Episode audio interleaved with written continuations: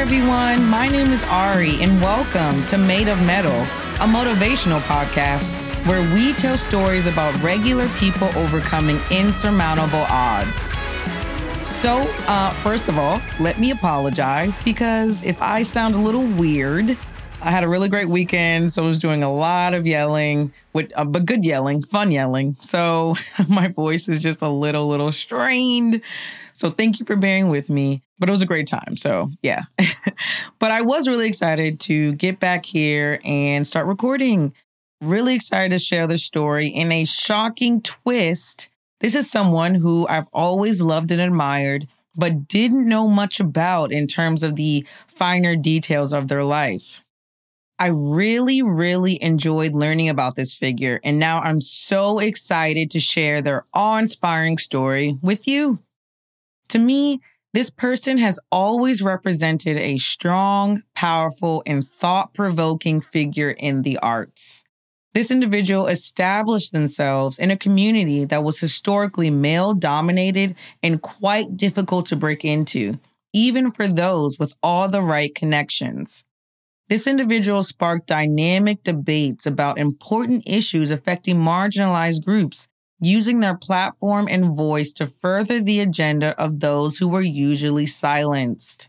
They were a creative powerhouse, full of prolific vision, carving out space for themselves in the most beautiful way they knew how.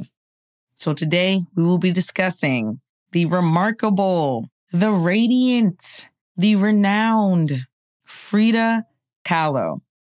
So let's get right into it. Frida Kahlo was born on July 6, 1907 in Mexico City, Mexico.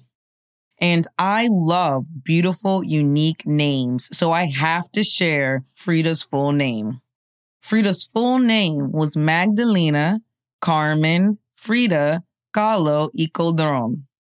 Frida's mother was Mexican of Native American and Spanish descent, while her father was German of Hungarian descent.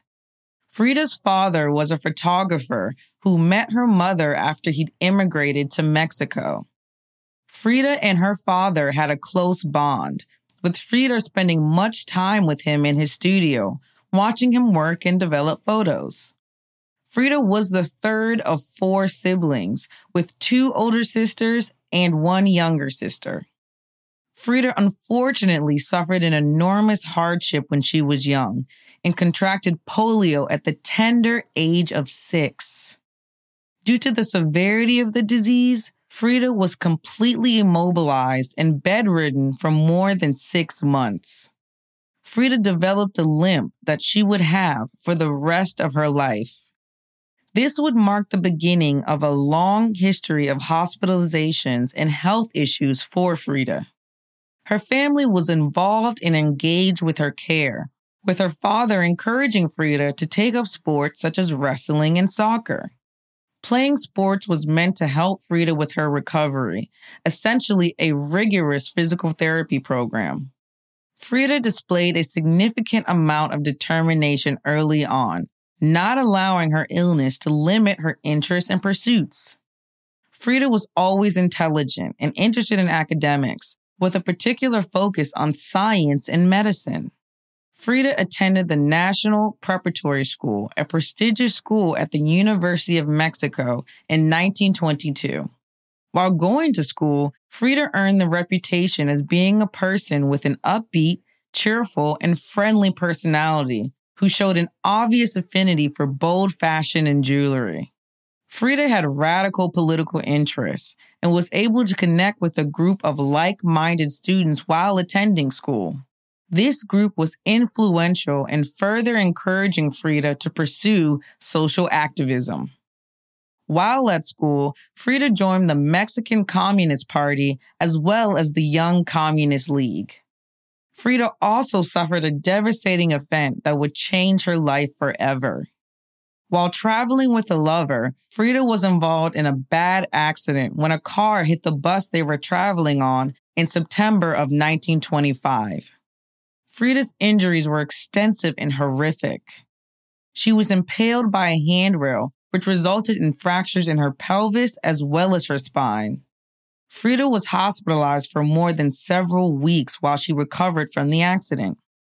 It was during this tumultuous period where Frida first began her journey into painting in the arts. Frida painted during her recovery and eventually finished her first self portrait during this time. Marriage is a pivotal step for anybody, but Frida's marriage would become a major milestone in her life and iconic in history. Frida first met her future husband, the famous Mexican painter Diego Rivera, at her high school in 1922. Diego was creating a mural in the school's auditorium, and Frida would often visit, looking on admiringly. Some of Frida's friends remarked that Frida shared her feelings for Diego, saying that she would have his children in the future. Diego and Frida officially started their relationship in 1928 after reconnecting. Diego was a mentor and one of Frida's early supporters in her artwork. As they were establishing their relationship, Diego and Frida would travel together based on where Diego would receive his commissions. Frida and Diego were living in San Francisco, then traveled to New York City for a show at the Museum of Modern Art, eventually ending up in Detroit for a commission with the Detroit Institute of Arts. In 1933, while in New York, Frida and Diego stirred up some compelling controversy surrounding his commission. Diego was commissioned by Nelson Rockefeller to create a mural titled Man at the Crossroads. The mural was located at the RCA building in the Rockefeller Center, a prominent and distinguished landmark in New York City. Diego created the mural, but included a portrait of Vladimir Lenin, a Russian communist, in the work. This caused Rockefeller to demand Diego halt work on the project and had the mural painted over. This is just a glimpse into the similarities and ideologies shared between Diego and Frida. They both shared support for communist principles and unusual relationship practices outside of the norms expected at the time for a husband and a wife. One example of this unique relationship style was that Frida and Diego held separate homes in Mexico that had adjoining studios. Frida and Diego had marital issues after some time. Diego engaged in multiple affairs, which, of course, upset Frida. One such affair was with Frida's sister. Once Frida learned of this betrayal, she responded by cutting off her iconic long black hair. Sadly, Frida suffered further family struggles as she would have several difficult miscarriages when trying to have children. Her work touches on this part of her life in her painting My Birth, which showcases a woman giving birth. Frida and Diego would have additional marital issues stemming from multiple infidelities on both sides, going through periods of separation. In 1937, Frida and Diego did come together to help a communist couple who had been exiled by the Soviet Union, Leon and Natalia Trotsky. The couple stayed at the house with Frida while they sought asylum in Mexico. Leon Trotsky was a longtime political opponent of Joseph Stalin and lived his life in constant fear of assassination. It was rumored that Frida and Leon engaged in a brief affair during this time. Frida and Diego would get divorced in 1939, but not for long. The two would remarry the following year in 1940. It was also reported that although the couple stayed together for many years, they led separate lives and had several other romantic partners. It was a hallmark of their unorthodox relationship, as both were known to be open with their lovers, regardless of how it was portrayed in public opinion. Around 1939, Frida also began to connect with other prominent artistic figures in the community, in particular Andre Breton. Thanks to the support of the art community, Frida also featured her own paintings in her first major solo exhibition at a New York City gallery. Frida sold half the paintings that were showcased, in addition to receiving a commission from the famous editor Clare Boothe-Luce. Around this time, Frida moved to Paris to live, where she also held another exhibition in Paris galleries, connecting with artists such as Pablo Picasso. It's so amazing to me that a brilliant mind like Frida Kahlo was able to connect with someone equally amazing as Pablo Picasso. As Frida continued her progress in her own art career, buzz began to generate over her work. In 1941, Frida was commissioned by her own home of Mexico to create five portraits of prominent and impactful Mexican women. Unfortunately, Frida was unable to finish the commission as her father passed away and managing her chronic health issues began taking a larger toll on her mental, physical, and emotional daily life. During this period, Frida's popularity continued to flourish and grow. Frida had established herself as a figure of exceptional style, opinionated and open. Frida believed that women too had a voice and refused to allow herself to become overshadowed by her husband. Frida would not allow her ailments to prevent her from participating in her solo exhibition, especially after all the hard work it took to reach the position she was in. To be taken seriously enough to have a gallery exhibition was no small feat, especially for a disabled ethnic woman artist. She arrived at her first solo exhibition by ambulance and entertained guests while hosting the gallery celebration from a four postal bed that she'd requested to have set up in the lobby. Frida enjoyed an almost cult like following with her work and would continue to live her life in such a way that people admired and were fascinated by. Her paintings were often self portraits, depicting her own interpretations of her world. Some of her work would feature herself and others, such as one of her most famous works titled Frida and Diego. In this work, Frida stands beside Diego, holding his hand while he holds a paintbrush and palette in the other. In another work titled The Two Fridas, Frida painted two different self portraits standing side by side.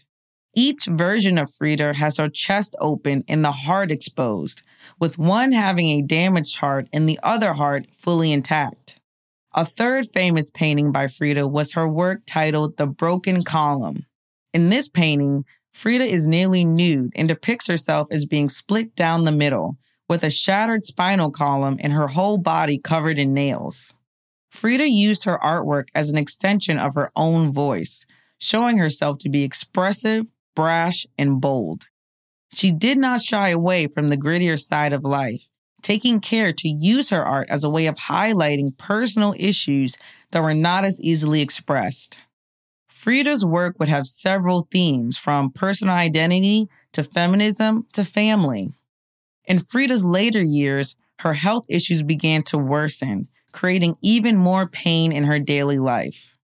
Around 1950, Frida contracted gangrene in her foot and was hospitalized for more than six months. During this time, Frida did continue to participate in her activism and painting. Shortly after contracting gangrene, Frida had her leg amputated in 1953.